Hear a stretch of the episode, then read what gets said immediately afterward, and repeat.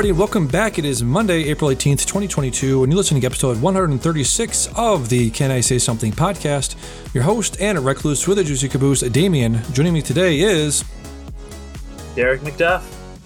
Today in the show, we'll be discussing what we've been watching, including spoilers for everything involved Apple TV's show Severance, Pachinko, and Slow Horses.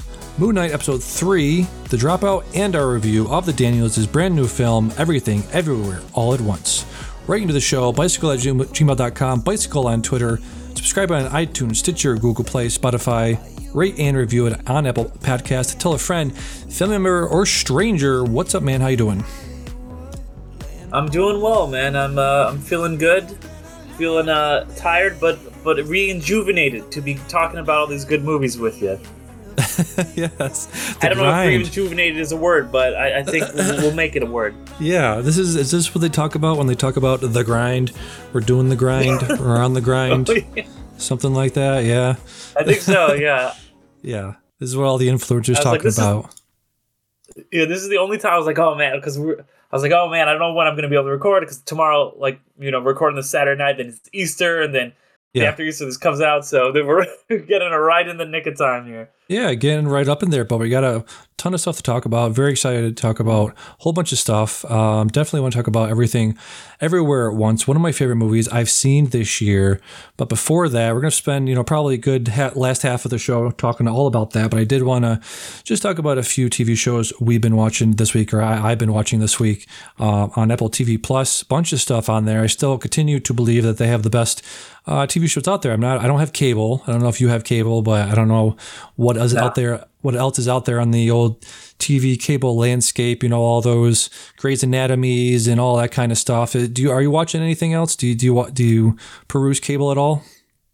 I, I don't. There's only one thing that's a cable. There's only one cable show that I really think is is amazing and worthwhile, and that comes out today as the day this is airing um, the last season, which is Better Call Saul, which uh, I oh, use yeah. my parents. Uh, they my parents have cable, so mm. I go on to you know I use the AMC app through them till like they use their like you know Cox or whatever login um, to uh, to watch that.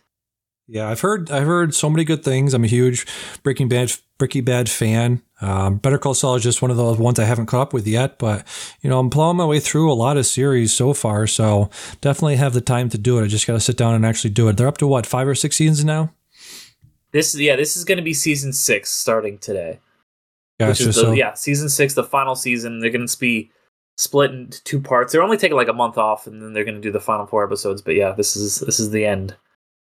Yeah, the, the thing I know about that is that they're going to have, you know, this isn't a spoiler because they they announced it, which is weird, right? They announced, um, you know, what is it? Uh, Walter and uh, Jesse are going to be on the show. Um, you know, Je- uh, Jesse is played by uh, what's his name? Uh, I don't have it on top of my head, but the guy's like 42 years old, still oh, playing. Oh, Aaron, Aaron, um, Aaron Paul. Right, he's supposed to yeah. be like 20 something. Yeah supposed to be like 19 years old and he's Aaron like 42 Paul. or yeah they had the same problem when i watched um watched the movie uh what was the movie that they had that was named after the car that he was driving oh el camino el camino and he's like you know everybody in that show aged like seven years from the finale so aaron yeah. paul looks older uh jesse uh the guy that was in can't remember anybody's name but the guy that was in um uh, power of the dog he, was, he looked oh, like he oh, was Jesse 40 Plemons, years. Yeah. Jesse Plemons looked like, you know, a lot different than he did in the show. So, yeah, because they put on a bunch of weight for a game night or something. Yeah. Yeah. Yeah. And just, uh, yeah, it's going to be very interesting to see how they get around Aaron Paul, 42 year, 42 year old Aaron Paul playing a 17 year old Jesse Pinkman. Yeah. Yeah. It's going to be crazy.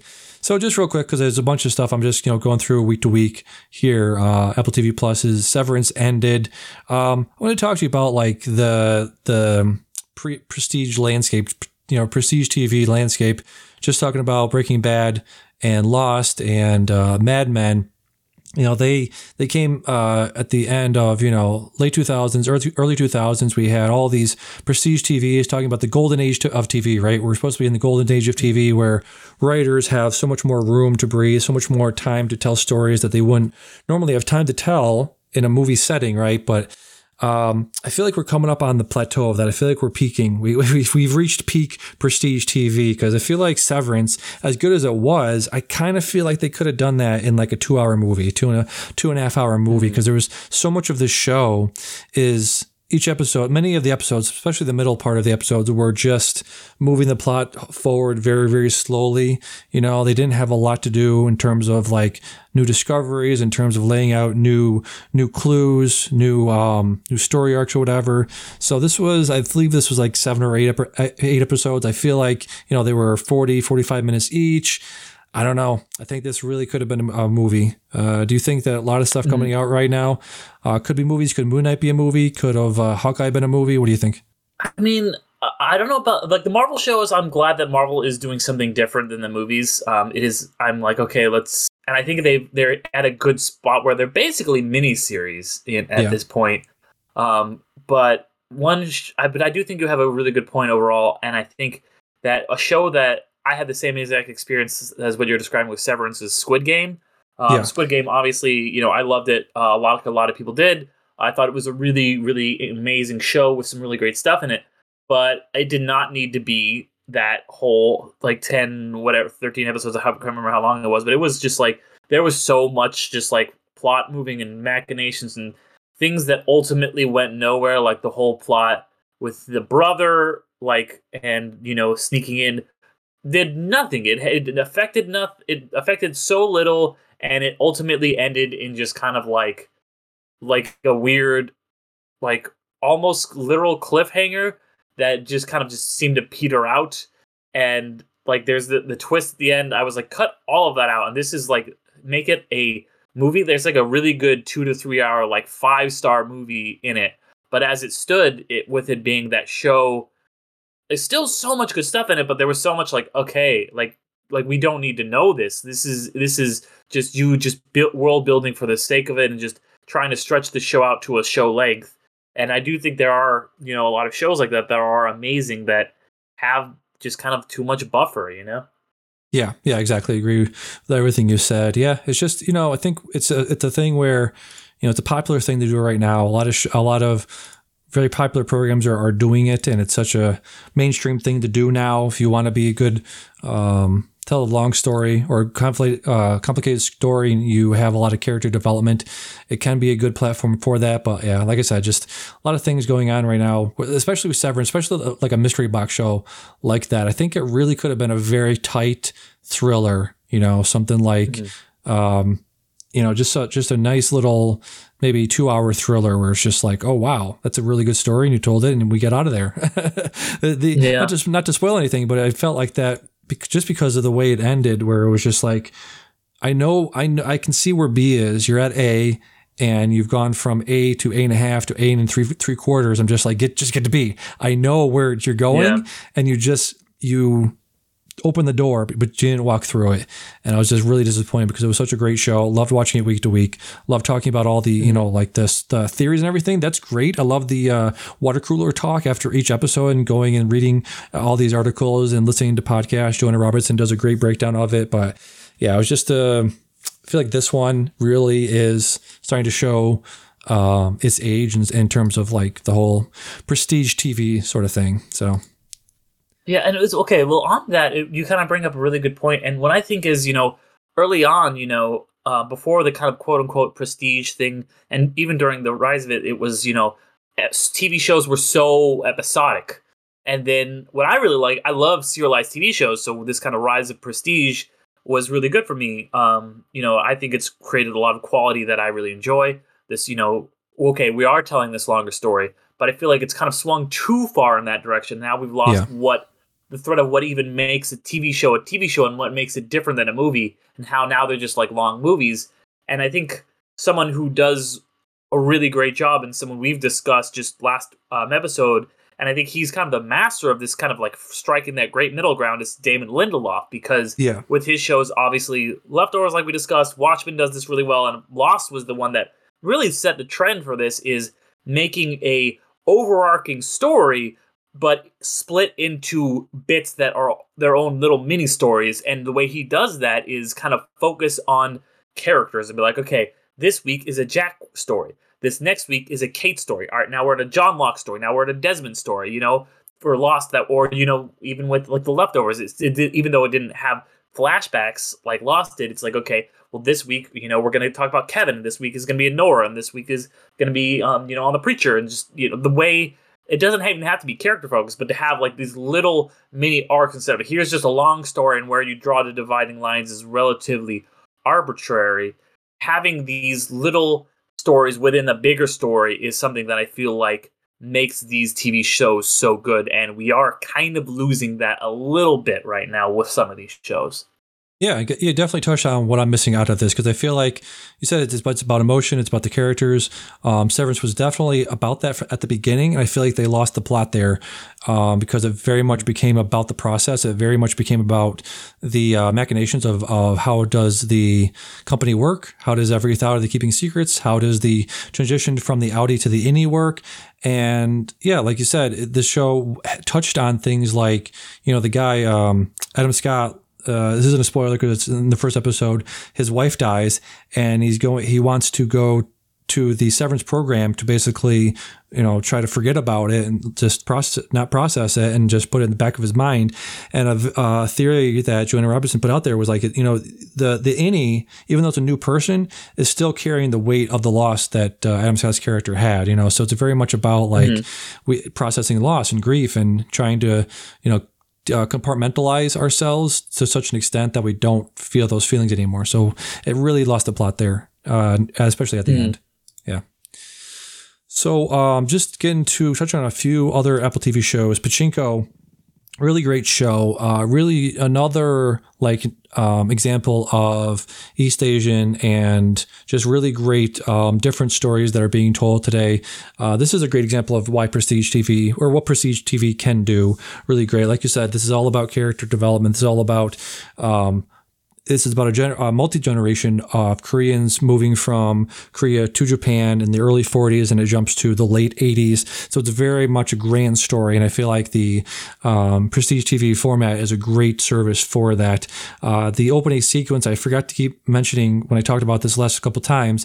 It's really, really great. I love it. It, it almost brings me to tears every time I watch it because the show itself is about them. It's, it's so much of them suffering because they're immigrants, they're uh, very poor, they're from a broken family, they're from very strict parents. There's so much pain and grief going on during the show. The characters are never smiling, they're always working, they're always just trying to survive in the beginning of the show is this great like um, showing the characters in their traditional um, costuming but also dancing and being happy and so showing so much joy.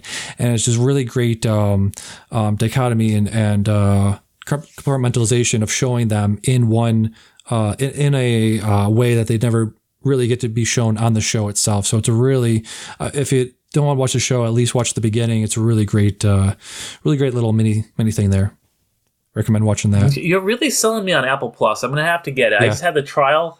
Yeah. Um, when uh, I so to watch Coda and Macbeth. Mm. Yeah. Um, but man, I'm I'm gonna have to get into this. Watch some of these shows. Yeah, they're really great, uh, really well shot, really, really great stuff on there. And then just lastly, really uh, quickly, uh, Slow Horses is still going, still a great uh, little mini mystery there. So if you like uh, wet noir, gross, fat guys, uh, fat Gary Oldman just yelling at a bunch of people. Uh, we'll check out Slow Horses. Uh, then moving nice. on to something we both watched is Moon Knight episode three. I don't have the title pulled up, uh, but uh, what did you think of Moon Knight episode three?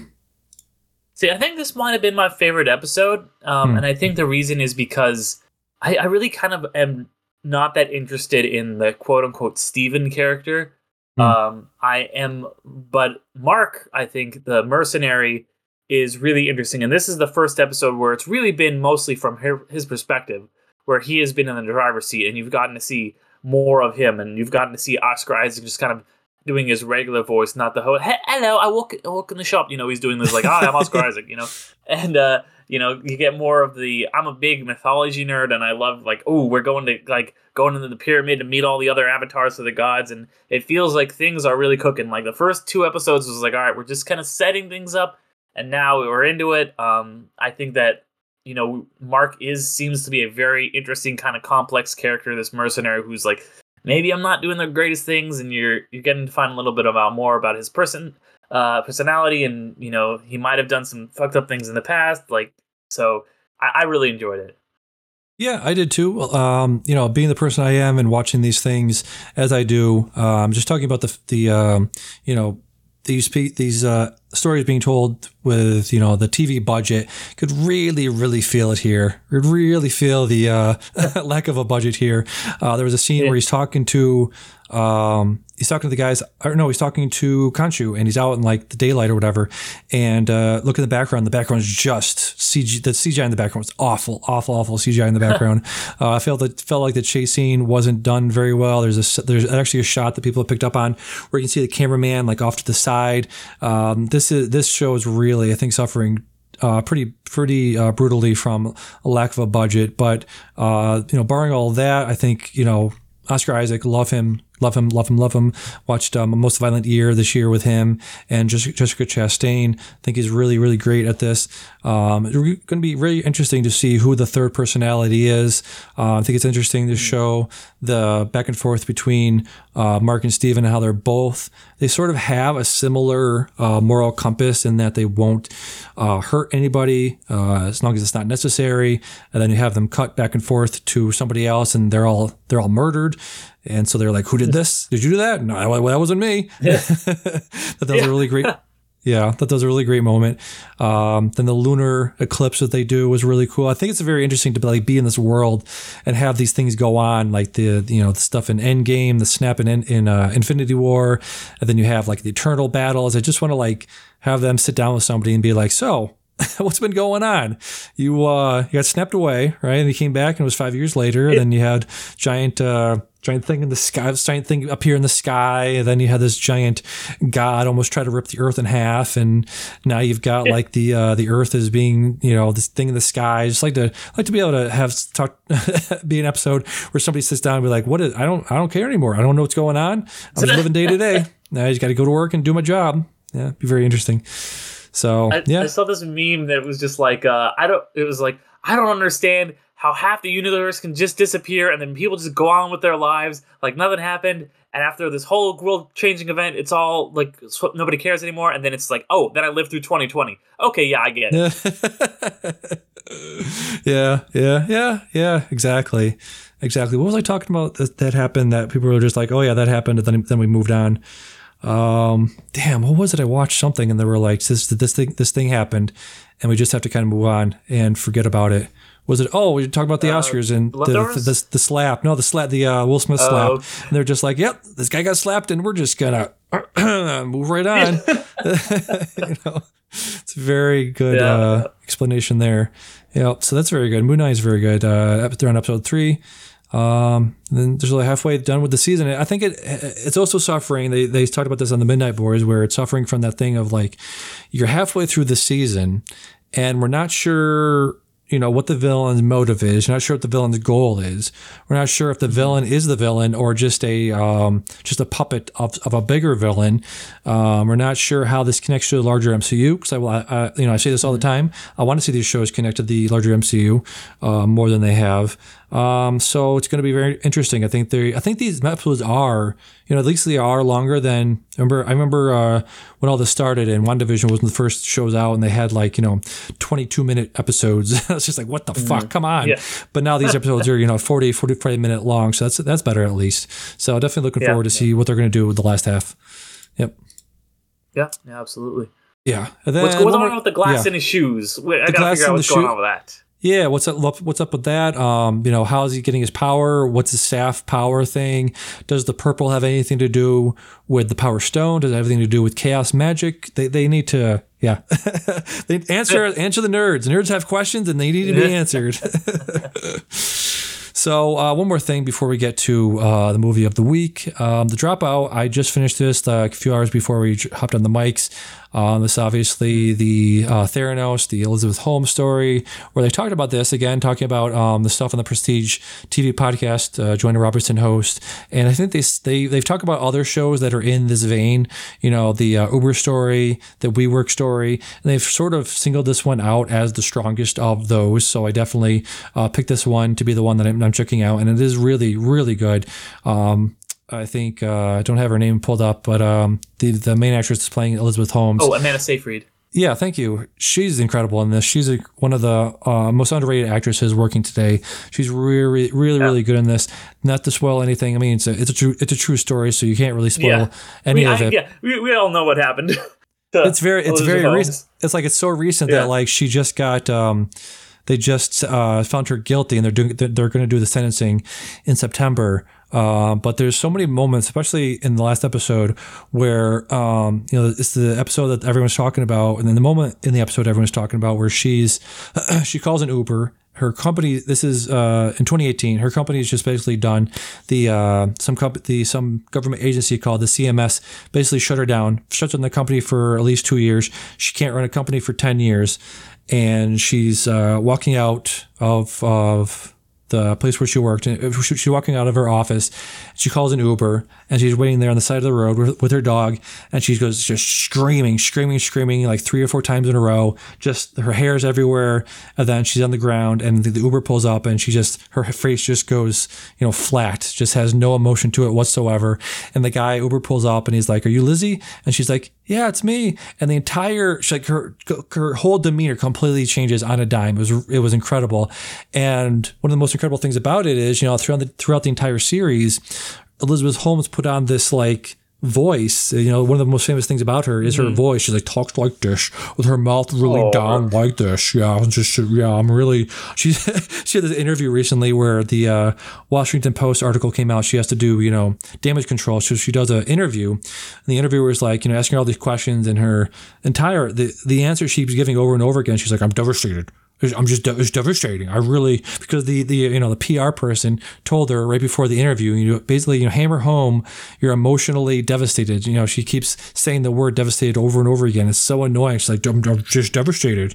You know, I just oh. She's like, yeah, but you hurt people. Like people could have gotten seriously injured because of your misdiagnosis. She's like, judge, judge devastating. It's really I'm sorry, and uh, I'm I'm sorry to the shareholders, and I'm really uh it's devastating, really really devastating. you have to watch this just for her performance, and also. Uh, we talked about this with another show. I think we were talking about, or a movie. Oh, we are talking about um, the Eyes of Tammy Faye. Uh, Michael Showalter directed that, and he directed yeah. some of the episodes here. So I would definitely check that out if you're a fan of his and just want to know more about her, more about the uh, yeah the Theranos stuff. I love I love Showalter and like I'm such a big fan of Amanda Seyfried. Like I'm I you know like you said she's a very very underrated actress. I she's incredible. Um, also I'm a big fan of uh, you know we've talked about Lost a lot. Obviously I'm a big fan of Naveen Andrews, um, who plays you know kind of her second hand man slash romantic lead. Um, yeah. so you know all that's I, I it's everything here is like pointing me to see it. It's just one of those things. I've been watching so much stuff recently. It's just I haven't had time, but it's something I definitely want to check out.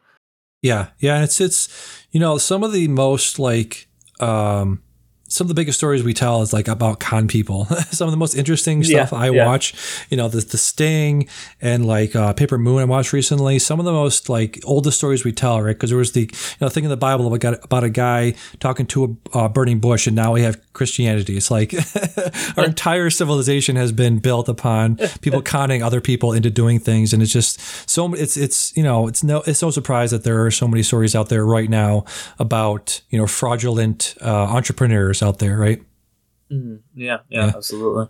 Yeah, so it was so. I want, I want to get to the movie real quick, but just you know, it's so frustrating to see how um, supposedly very intelligent, you know, very uh, business minded, very business. Um, uh, these these these leaders in the business world are supposed to be so, you know, smart and effective and so you know insightful about how to invest in their money and how to build companies from the ground up.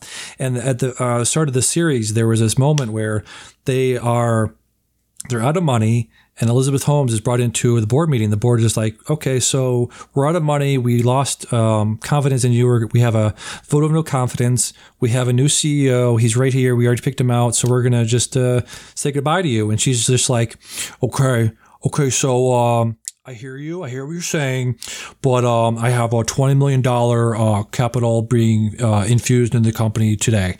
And he's like, "Who? Who is this person?" He's like, "My friend is going to invest the company in twenty million dollars companies right now." It's like, "Oh, okay. Well, never mind then. You're you're back on CEO." And just like, what the fuck?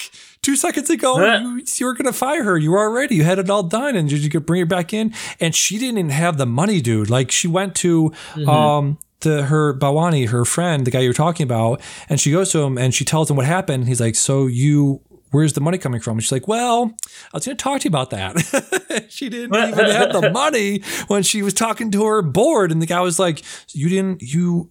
You're going to ask me for the 20 million right now, aren't you? He's like, Yeah, can I have 20 million dollars to keep my company running? He's like, Okay, all right.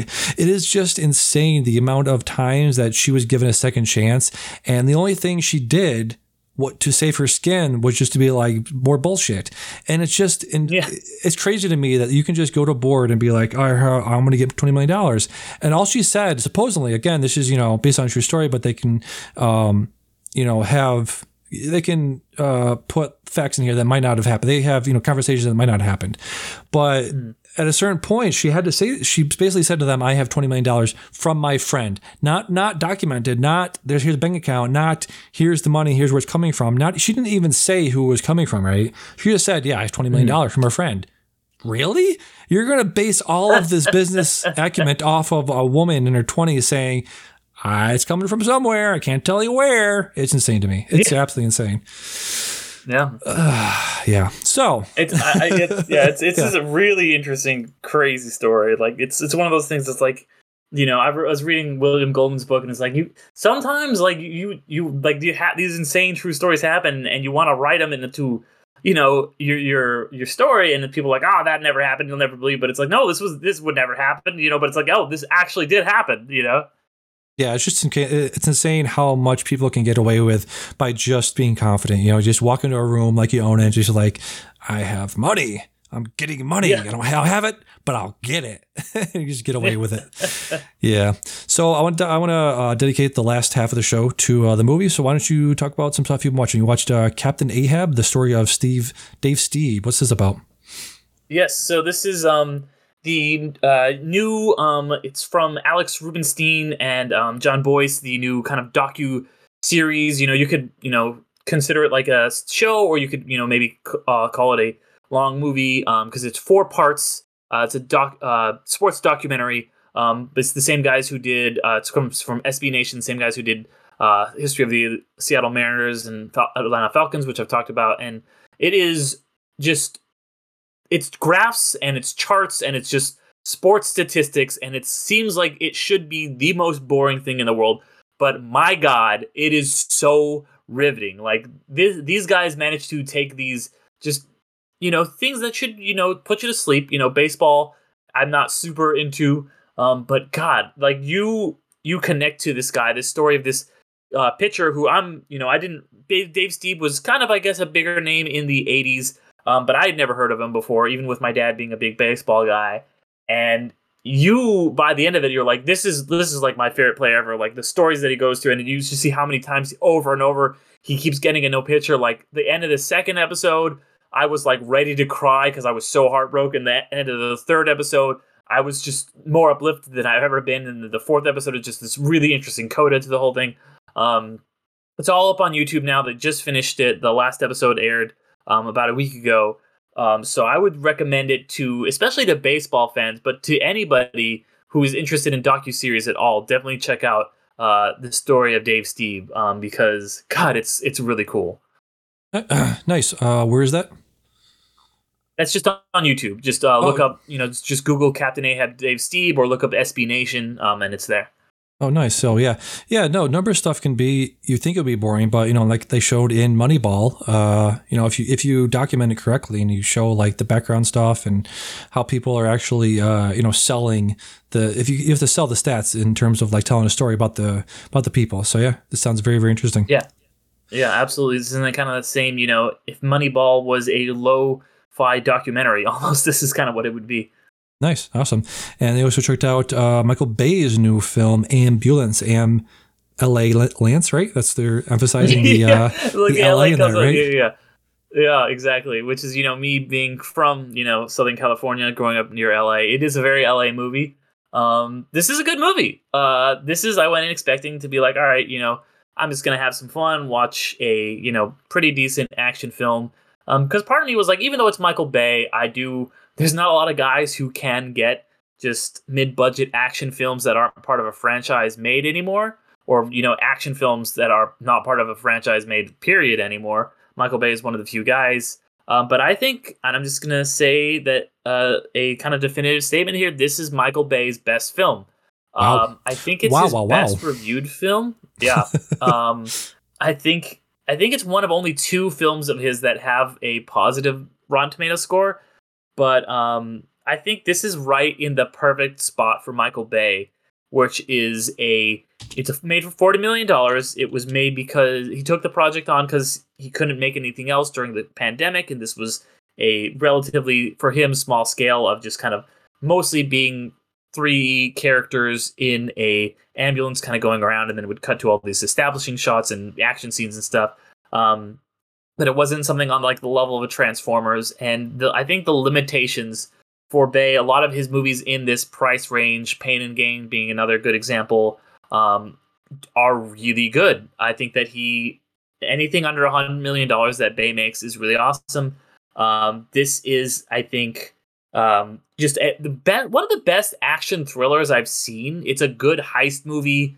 Um, you know, it's still a Michael Bay movie. Don't get me wrong. Right. Um, but but yeah, I I had a ton of fun with it. It's exactly what you want from just a so- a really good action thriller, like a good summer blockbuster that you don't really see anymore. Like these were the movies that were like really big in like the like like early 2000s that have kind of just disappeared. Now everything has to be part of this big franchise. It's just a good standalone action movie, and we don't get those anymore, to be honest. Yeah, nice. The, the thing I heard about it is it's just the most Michael Bay. it's Michael Bay Yeah, doing the most pure, purely Michael Bay thing. It's just so many, so many drone shots, so many circling the guy, Mm-hmm. carried, so many uh, circling the person shots. You know, it's just him Mm-hmm. just uh, leaning into what he does best or what he is most known for. I guess you should say, right?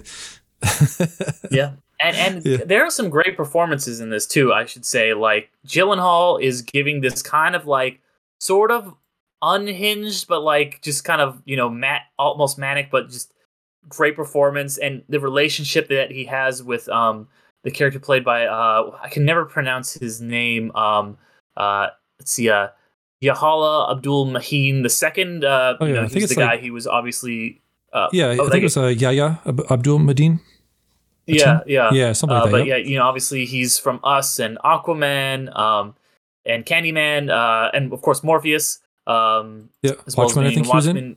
Yeah, yeah, yeah. He he's so good, and the relationship, this kind of like antagonistic relationship between these brothers who obviously clearly love each other but have all these issues, and they're really good. Um, the third lead, who is um, kind of you know the one has has the biggest arc, uh, played by Elia Gonzalez, who I'm not really familiar with her other work, but she was really great. Just the kind of three of them, and then you get some other characters. Uh, there's uh, I think for Michael Bay, a really, really well handled gay character that felt like maybe he was like putting this in there because he's like, I haven't really handled gay characters super well in the past, so I'm gonna kind of put a.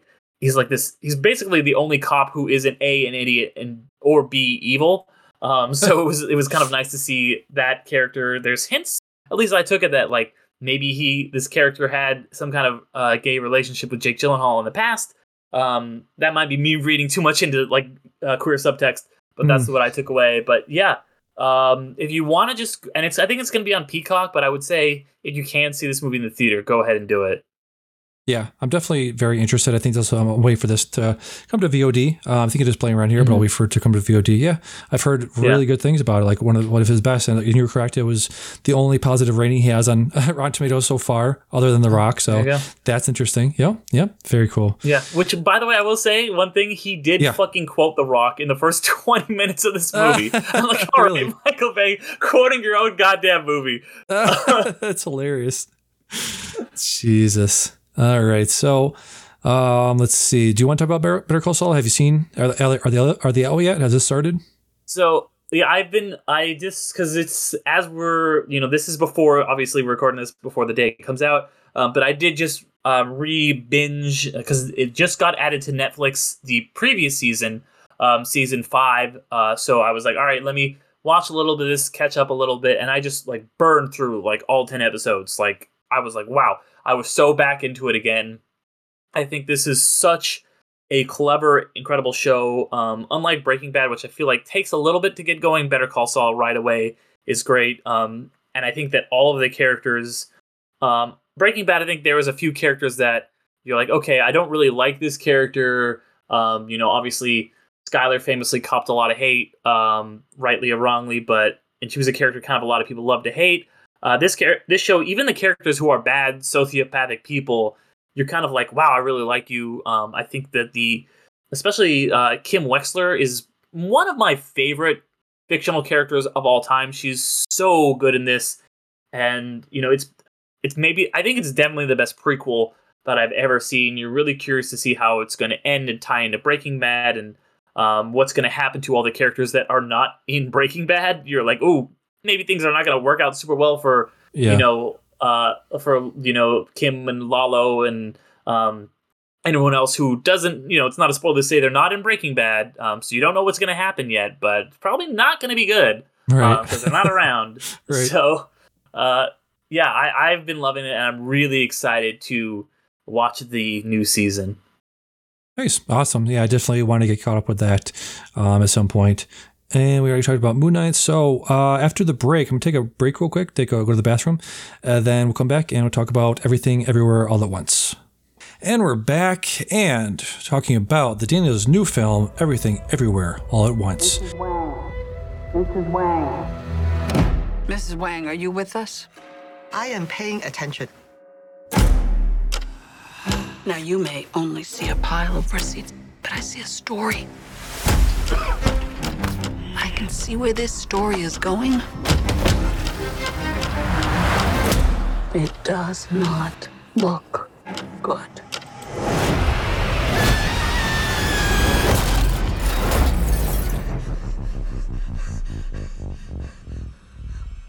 What's happening?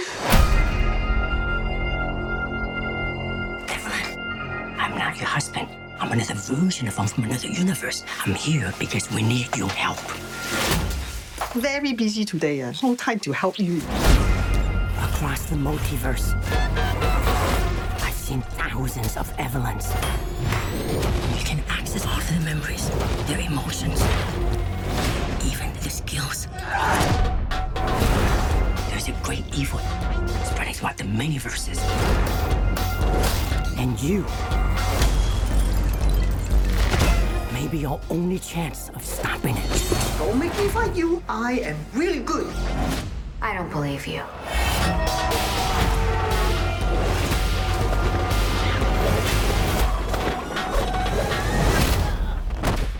Wow, that was really good.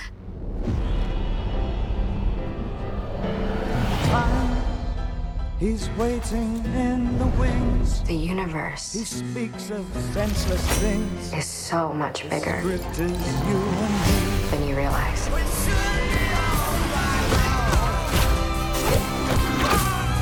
Of all the places I could be, I just want to be here with you. Remember our mission. Consider the fate of every single world of our infinite multiverse. There is no way I am the Evelyn you are looking for. Every rejection, every disappointment has led you here. To this moment. Don't let anything distract distract you from it. So this is an incredible movie. I think I want to I want to get into your response, but uh, you know, I went and saw this with my mom. Uh, packed theater, one of the best theater going experiences I've had. Very polite, very quiet uh, theater uh, going experience. Um, just great, really great. Um, you know, I, th- I, don't think it was an IMAX, but it felt like it. Really big screen, nice sound system. Uh, the Daniels is are somebody you know I'm really well aware of, being a 24 person and seeing their uh, last movie, um, Swiss Army Man. You know, going into this, I kind of had an idea of what was going to happen. I haven't seen any, I haven't seen many trailers, but I knew who was in it. I knew that. Um, uh, let's see, you know, Michelle Yeoh was in it. I knew uh, uh, Quan is in it. You know, short round uh, from the mm-hmm. from the uh, Indiana Jones movie. So I was and really he prepared. still sounds like Short Round. It's amazing. he was, yeah. Um, it's very interesting. You know, he's saying how he wasn't, he hasn't been anything for a very long time. He worked with mm-hmm. Wong Kar Wai. He was his first AD on his movie 2046. So he's been. He, I just listened to a bunch of podcasts oh. with pretty much everybody that was um, part of it, and he was saying how he was still part of the movie industry. He just hadn't been acting for a long time. So you know, part of this movie and why I enjoy it so much. Uh, spoiler alert: this is one of my favorite, favorite movies I've seen a very long time, maybe ever. so yeah. um, he was saying, you know, he behind the scenes and he he had to do a lot of training to he did a lot of his own stunts. So i think that's part of why the movie looks so amazing as it does because he did so much of his own stunts and he was saying how that that first scene first action scene with the fanny pack he actually did it himself and it took two takes and the first take he messed up and he was feeling like oh boy can i do this? And he got it on the second take. So that was a really great moment of him just you know talking about that. Um, you know this movie is basically Avengers Endgame for people like us, people that love movies, yeah. but especially love, yeah. you know, kung fu movies, martial arts movies, Hong Kong movies, uh, you know, wushu, the Crouching Tiger, Hidden Dragon um, is in here. The elements of that are in here. You know, Wong Kar Wai elements are in here. There's yeah. so many great Absolutely. shots of like, yeah, Terrence Malick s shots of Joy running around as a toddler mm. always gets to me. Things like that. Uh, extremely uh, emotionally resonant. You know, so many uh, you know, keeping with the nods and homages, you have a Stephen Chow feeling of, you know, those type of movies, uh, Kung Fu Hustle and Shaolin Soccer. Mm. There's so mm. many things in yeah. this movie just just for uh, people like us. You know, what is really what it really is one of my favorite movies I've seen in a very long long time. So, uh, what did you think of this? oh, I I thought it was absolutely amazing. Um, I just I saw it last night, so I feel like I'm even still processing it now. But yeah, this was you know everything you said um, is is really true.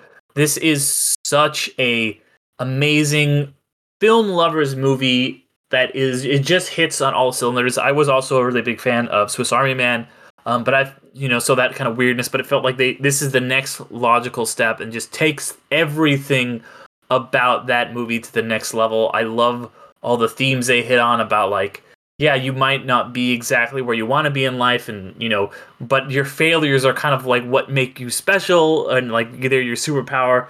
It's like you you've experienced all these things, so you can you know do anything, and you know you might not be. Oh, you might think, okay, well, if my life had been glamorous, and you know I became this you know famous singer, then my life would be so much better. Oh, but then you would have missed out. You know that they, when they go into the in the mood for love kind of like multiverse part then they, they yeah. have uh, they're just like oh i would have loved to do that but and it's so it's great that it touches on that but then it also just can jump at and feel like totally of the same piece and jump into like this ratatouille kind of parody at the same time i, I fucking loved that so yeah, yeah, God, yeah. it was it's so there's so much to say about this movie like you know i don't even know where to start exactly because you know it's everything everywhere all at once you know where yeah. how do you even begin to break it down and, and describe it, but you know, I, I, I loved everything about it. I thought the performances, like you mentioned, were great. Also, got to give a shout out to uh, Jenny Slate and James Hong, who yeah. I feel like they always give great performances. James James Hong, who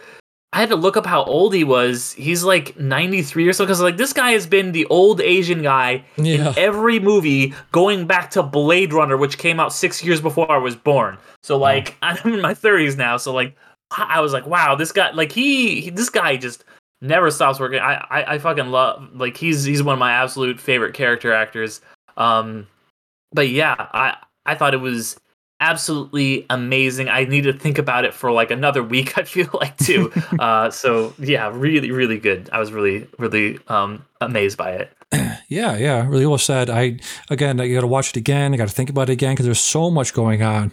really, the everything, Yeah. every, everything, everywhere at once is a very apt title for this movie. Yeah. Uh, but yeah, just it's a, such a miracle that it is so emotionally impactful and it works on so many different levels. Because, like you said, you have so many people in here that you've never really seen um, do what they're doing in this movie movie before. Jamie Jamie Lee Curtis plays Deirdre, and just plays this really like a woman that works in a tax office. You know, she's she's schlubby. She's got her uh, crooked back and she's got a gut, but then she just transforms into this like demonic beast character throughout uh, halfway into it. So everybody's playing so many different types of people at the exact same time. Uh, Ke Huy Quan is incredible because you know he plays this really um, shy, demure um, father and husband, and just uh, transforms on at the turn of a turn of a dime. You just see him transform in the elevator, be like, "I'm not your husband. I'm this guy. I'm this guy from this al- from this Alpha universe." And he puts these um, headphones on uh, Evelyn on her head, and she looks at her life and sees her life as a complete picture, and she's just like sitting there stunned. And Michelle Yeoh was talking about how she loved this role so much because she can finally, you know, uh, you know, show her comedic side and and be that person. Nobody's ever trusted her to do that before, given given her the opportunity to do that before. So she was really really excited to do this, and I was really happy to see her do that because I feel like that's been, been part of her um, acting chops. You could see that in so many in so many roles she's been in. I went I went back and watched you know things like um, not Police Story, but um, uh, what's it called? The one with Jackie Chan, the first one she was in. But yeah, she was amazing in that and she has that side to her and it's really great to she's able to express that. And then you have um, you know stephanie hsu who, who was on a podcast there's a really great podcast called they call us bruce and it's two um, asian guys that work in the film industry and they talk to pretty much everybody that was part of this they talked to stephanie hsu they talk to ke huy quan. It's really great emotional moment they have at the beginning where they're saying like you know when, every, when everybody when anybody ever asks me who my you know um, the people uh, the people I look up to are it's it's it's him. It's that it's short round, um, and what he brought to to the world in terms of showing what Asian people can do in a movie. And like you said, Jenny Slate was great in this.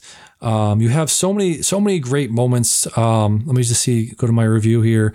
You know, you have Stephanie Hsu being um, the person that is basically controlling everything. There'll be uh, you know spoilers for this entire movie because kind of have to but she's you know there's so many great shots where at the very beginning when you figure out not figure out who's doing it but you know who's looking for her and you have that shot of her like basically dialing in to different universes and you see her head like tilting back and forth and finally locking in to the universe that she's in. That was a great shot. And um yeah, she is basically the the um, the catalyst for the entire movie movie going going forward because you know she you know she was supposed to be like this um her as a character her from the alpha universe was supposed to be like the most powerful um you know person that could travel between dimensions. But you know obviously they always have that um that sort of trope where the most the strongest person be- becomes the most evil person. You see that in you know Star Wars with uh, Kylo Ren going going out of control. And you know maybe they should have killed her killed her from the beginning. But you see that also here where you have the grand grandfather. Was it in no, it was like the alpha version of the grandfather, you know, um, using the main timeline grandfather's body to try to kill her. Um, that was a really great scene. Yeah, like I said, there's so many way, different uh, places we we could talk about, but uh, just so many great performances in this. Like you said, James James Hong is really great in this, playing the playing the, the grandfather, and uh, yeah, maybe we can take it from here because I'm trying to look through my notes here. But what do you what do you think of just the uh, the action set pieces in this movie? Oh, I thought the action in this was incredible. You know, especially on. I mean, I don't know what the budget was in this movie, but it was definitely you know it would have been smaller than a Marvel movie, but it still managed to make everything look amazing and incredible. Um, they did a really good job, I think, of blending practical and um, you know CGI elements in a way that felt completely natural. Uh, you know, because obviously you're doing all these big universe jumping things, but then you have, you know, like you said, people who are actually training in this this fighting style. You have, of course, the raccoon, which was a puppet. Um, but yeah, just it was so innovative and creative in every action scene. The whole thing to me was is very existential. Um, and like you know, it reminded me a lot of. I'm a really big fan of the philosopher Soren Kierkegaard, and it, it reminded me a lot of like kind of his writings. He's kind of seen as the father or grandfather by the existential philosophy movement, and just kind of like you know, you know, it's it's you know how this movie is kind of like okay, like there's so many different things you could do or be, and you know maybe like because there's endless possibility that means nothing matters, but that doesn't mean that you know the connections that you make don't matter and also you know kierkegaard was also big on like you know nothing really matters but you know maybe we can like deal with that through humor you know and and that mm. this you know humor obviously is a very very big through line in this where it is all this kind of like crazy insane things happening but it, you're also just laughing and while also being incredibly moved at the same time and also being like wow this is a really cool action scene that is doing really innovative stuff. You know, like they, it feels like every time they would jump in, like okay, she learned a new skill. It was utilized really well and and uh, really smartly. Yeah, yeah, absolutely.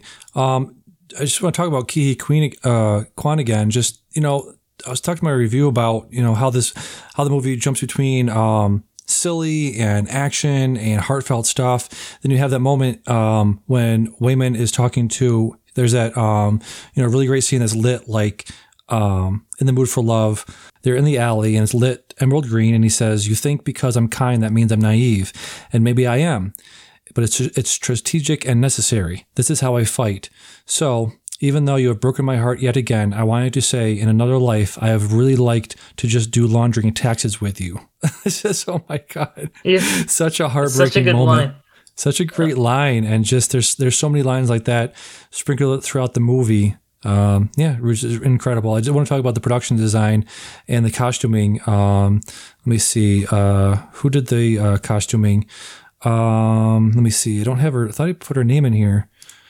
Uh, let's see if I can find it. Um, Costumes. Oh, there's a whole li- list of people. I'm looking at the uh, yeah. Letterboxd, but Shirley Kutara. Kurata. I'm probably yes, uh, Shirley, Shirley. Yeah, yeah. It looked it looked incredible. Uh, Joy Wang slash Jobu Tupaki. her wardrobe at the end looks like it's an it's like an amalgamation of Billie Eilish's wardrobe. You know, somebody just yeah. tore through and just wore whatever they could in there. it's just awesome. Yeah. You know, and uh, you know, it's just it's a, like you said, it, it is a story about like pushing back against nihilism and despair because there's so much in this world right now. You can just look around and be like, yeah, this is all fucked you could, you could say everything fucks and nothing matters, or you can just try, you know, pushing back against it and saying, you know, okay, mm-hmm. if, if everything is fucked, then just why not be kind? You know, why why be an asshole? You know, that that's really what the story is really about to me. I don't know if that struck a chord with you at all. Oh yeah, absolutely. You know, I think that is kind of the big thing. You know, it's like okay, like you know, especially with people who are not necessarily religious, and you're just kind of you know like, oh well, you know, what does any of this mean? What is it for? Uh, if we you know you know pushing back against that whole nihilism thing it's like well you know like in the grand scheme of things do do things really matter? Well the connections we make matter to us and that is something you know that is these moments that we might take for granted. We might just be sad that we are living this you know uh, normal life but there's so much beauty in that yeah, yeah, and that's really what the the daughter was saying at the end. Was she was saying something like, you know, you could be anywhere, you could be anybody, anytime, anywhere. Why would you want to be in a reality, in a world where I'm your daughter? Because she felt like such a failure to her mother. And you know, there's that great scene where she, at the beginning, she was trying to introduce her uh, Becky, Joy's Joy's girlfriend, to um, Evelyn's father, uh, and being like, you know, this is her friend, and it's just her friend because I don't want to say it's her boy- girlfriend. But then they, you know, uh, at the at the end, she does actually introduce her as her girlfriend. So that was a really great um, bookend to that. I do just want to read. Um, David Ehrlich's uh, last paragraph in his review, because I think is really great. Um, he says, "quote In creating a multiverse so wide that even the greatest of miracles are reduced to mere st- statistical inevitabilities, the Daniels have made something truly special. A movie that celebrates the infinite possibilities of its medium by finding a measure of I wouldn't trade it for the world beauty in every per- permutation. A movie that reconciles the smallness of our lives with the infinity of their potential." a movie that will forever change the way you think about Bluetooths, butt plugs, and Brad Bird. and everything bagels and everything else. This may not be the only universe there is, but it's the only one we've got. So if we're able to see it clearly, there's an outside chance that it might be the only one we need. That was really great uh, closing sentence, Yeah. closing paragraph on his. Yeah. Yeah, Yeah, I mean, there's there's just so much, so much in this freaking movie that we could talk about. Uh, I'm just trying to pr- uh, go through my review here, see if there's anything I missed. Um, it's it's just uh, going back to the miracleness of it. You know, they one of them, one of the, I think it was Daniel Kwan who directed the, the video for Lil Jon's Turn Down for What, and he was actually the guy in there that was you know gyro. I don't know. Have you have you seen this? Uh, have you seen the music video for that? Mm-mm. Yeah, it's it's it's absolutely ridiculous. I highly recommend watching this after we're done here. It's just a it's okay. A guy in like a, an apartment building where he starts on the roof and he basically just starts humping the roof so hard that he that he busts down into the apartment uh, below him. And then there's this woman there that's like shocked. It's like, oh my god, what are you doing? And then he just like starts gyrating at her and like hypnotizes her, and she starts gyrating, and then it just keeps going and going until everybody's just gyrating at the bottom. It's really it's absolutely insane. I was like, wow, that's that's incredible. Um, yeah, it's just very heartfelt. You know, uh, Michelle Yeoh was incredible as as Evelyn. Um, yeah, just just so much, just so much here. Um, there's a moment with the with the rocks at the end, or you know.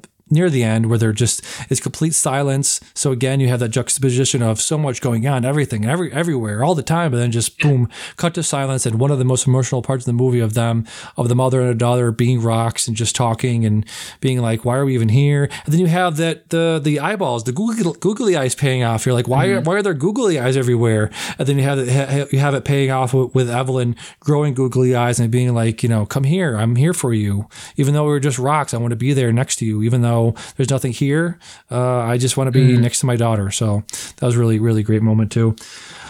Um, anything else you want to talk about about uh, this movie that I haven't mentioned yet?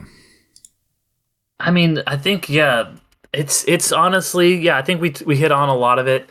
Um, this is a movie that I think I, I'm really glad it's doing as well as it is, and that it is slowly but surely expanded because, like I kind of touched on with Ambulance, um, movies like this are becoming more and more rare. Everything's becoming franchise films, and other than Netflix and A24, uh, there's not a lot of people or a lot of studios that are willing to make this kind of mid-budget movie any longer. And i'm really glad that this one is showing the strength of that and that these films can still be a success. And not everything has to be a fast and the furious or an, or an endgame um, and that something that you spend you know a, a few you know in the tens of millions of dollars and not the hundreds of millions of dollars can still resonate so much with people Yeah, absolutely. They, they were talking about this a little bit on the big picture, which I didn't really, I didn't like their conversation very much because it was so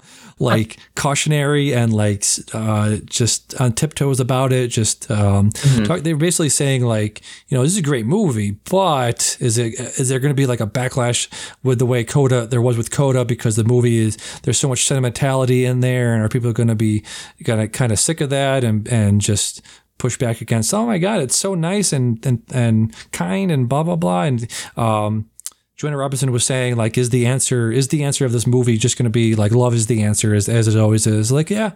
I mean yes it is but maybe that's what we need. Just just straight ahead. Like I said with the Oscars and everything else just being uh, straight ahead being not uh, cynical about things, not being um, sarcastic about things, just being a straight ahead movie about being kind and being empathetic and being showing love to other people and expressing love to other people. Yes, that that's the what the movie is about, and maybe that's what we need right now. You know. Yeah, yeah, definitely. I, I can't agree with more. Yeah, just uh, yeah, Stephanie Hsu was amazing. Um, it's again talking about like it's a movie about you know multiple um, universes and how the same person can contain multitudes. I think that's something that's lost on a lot of people. Of just like you know, somebody is not just one thing at one time. I think people, some people might look at this movie and look at the mother daughter relationship and the mother grandfather relationship and the grandfather and granddaughter relationship and just be like, why can't they just be nice to each other? You know, there's so many, there's, there is so much in here. I suppose I forgot to mention I wanted to mention right off the top, but there is so much in here for people, not just uh, that are you know East Asian or, or Chinese or uh, have a, relationship like this. You know, my parents got divorced, and I was such an asshole to my mom for such a long time for no reason. She was she was doing the best she could, and it's it's for people like that too, where you can things so there's so much of this movie that resonates with so many different people on so many different levels. You know, the to look at this and be like, well, the mother, the the daughter's being an asshole to the mother for no reason. Well, not really. You know, she's just being the way she is you know, because she's feeling left out and she's she doesn't feel a connection to her mother. And if you have that sort of relationship for a long time, it really does. You get into um, you get into a tread. You get into this mode of just being like, this is how we are. This is how we express love. We might not say I love you. Uh, but we might we, we might not express our love by saying I love you, but at the end when Evelyn's talking to Joy, and Joy gets in the car, and Evelyn go, um, you know turns around, she's like, listen, listen, listen, you know you are getting fat, and you are you aren't the yeah. everything I want you to be, but I still love you despite all that. That's just you know that's how they express themselves. It might not be the way yeah. everyone does, but that's the way they do. That's the best, you know, the best way that they can express mm-hmm. themselves. So just looking at it in terms of they are not saying I love you. They're saying you're getting fat and you're just it just say, just not saying I love you is the way that they are expressing their love. Just it doesn't mean it's wrong. You know what I mean? Basically, yeah, what I'm saying. Yeah, absolutely. Yeah. And you know, you you you might not even like you know the, these relationships that you have you might not even you know know at first and you don't know what's going on with anybody and i think that's really a big thing that you keep hitting on especially with the jamie lee curtis character how you know michelle yeoh was just kind of like oh you know my husband is going to ruin this and you know she kind of just views jamie lee curtis as this villain but then you know start to see this other reality where they're like lovers and you know at the end yeah. they have this really tender special moment where they were like oh they realize that they they've both been through this before and you know she's giving her all these chances and it, it, it's just you know it, it's it's like you said, love and sympathy and just empathy for other people uh, is really what this movie is about. Yeah, exactly. So I think we'll leave it there. Really, really, really great movie. Yeah. One of my favorites I've seen in a very long time. It's getting praise everywhere. I think it's on uh, it's on um, LinkedIn or not LinkedIn, Letterboxd as one of the uh, top rated movies of all time. That's obviously could number go down. one. Number, number one, one Letterboxd. rated movie. Like if you go to the list of like number one with the bullet. Yeah, just the list of like best movies of all time. It's right up there right now. Mm-hmm. So yeah, highly recommend watching it. Uh, the only thing is, you know, it's it's out it was playing like a, like an hour from me, so I had to make plans to mm. go see it. And I would really like it if these movies got you know put out uh, where people can see them. We were talking about you know blockbusters be the only thing out there right now, and I think mm-hmm. this is definitely one that can definitely serve to be uh, shown in more places. Yeah, it's, it's interesting because like you know, there's this theater they have. Luckily, you know, being in Southern California, we get some stuff. Like sometimes I would have to drive an hour to LA, but there is a bigger theater in downtown Orange that gets some stuff, and it got this for a week. And so by it was they had stopped playing it on Friday, so I had to go. Luckily, it was had by then expanded to a couple other theaters, so I, I watched it at the theater right across the street from Disneyland. Um, so, but yeah, it's it's one of those things. It's like you you gotta you know get in quick with some of these movies that are you know technically now it's wide, but just barely so. Um, so luckily, some of these small releases do get bumped up a little. But if you, especially if you don't live in a, you know, uh, you know, Southern California uh, or you know, uh, Central Texas or New York, it's hard to see a lot of these. Yeah, yeah. Unfortunately, it is. Um, so I think that'll do it. Um, so I have my Medium blog that I've actually been posting a couple things uh, this week. I posted about um, this movie, Everywhere, Everything, Everywhere, All at Once. Let me just pull it up real quick because I know I wrote something else about, I think, The Wheel of Time. I finished that series up, so I posted about that. Um, let me see here. Published. Um, a Time of the Wheel, did that. Everything, Everywhere at Once. I posted a blog about that. So check that out at damien.medium.com. Um, and then over Letterboxd, I'm doing some reviews there of every pretty much every movie I see. So check that out. I think my thing is right now uh, B underscore four underscore Benedetta. I think I heard somebody uh, reference that the other day as their handle, so I so I stole that from them. Um, So yeah, anything else? Anything you want to plug? You got your podcast going, right? Yeah, yeah, we got my podcast underrated. So you know that's also a film podcast. Um, the day this is coming out, we've got an episode that we did with Mikey Neumann from the YouTube channel Filmjoy. Um, so that was a lot of fun. So you know, uh, go ahead and listen to that if you guys have liked hearing me talk all here. We talked about the movie The Messenger, uh, a Joan of Arc movie from 1999 that is weird as shit. Um, but we had a lot of fun talking with Mikey. It was one of our most chaotic episodes. Um, we talk about so underrated movies uh, every other week on that show. Um, I've also got a uh, Letterboxd and a medium as well. I'm working on writing something right now for about video game movies. Um, we're going to be covering on some video game movies on my show in May. Um, so check me out there, Derek McDuff on Letterboxd and Medium. Um, and I've also got a Patreon for my podcast. So patreon.com slash undercast company. Um, of sign up for as little as a dollar a month. Um, and that helps us out a lot. All right. So, yeah, I think that'll do it for this week's Can I Say Something? I've been Damien. And I've been Derek. And we'll see you two weeks. Bye-bye. Bye.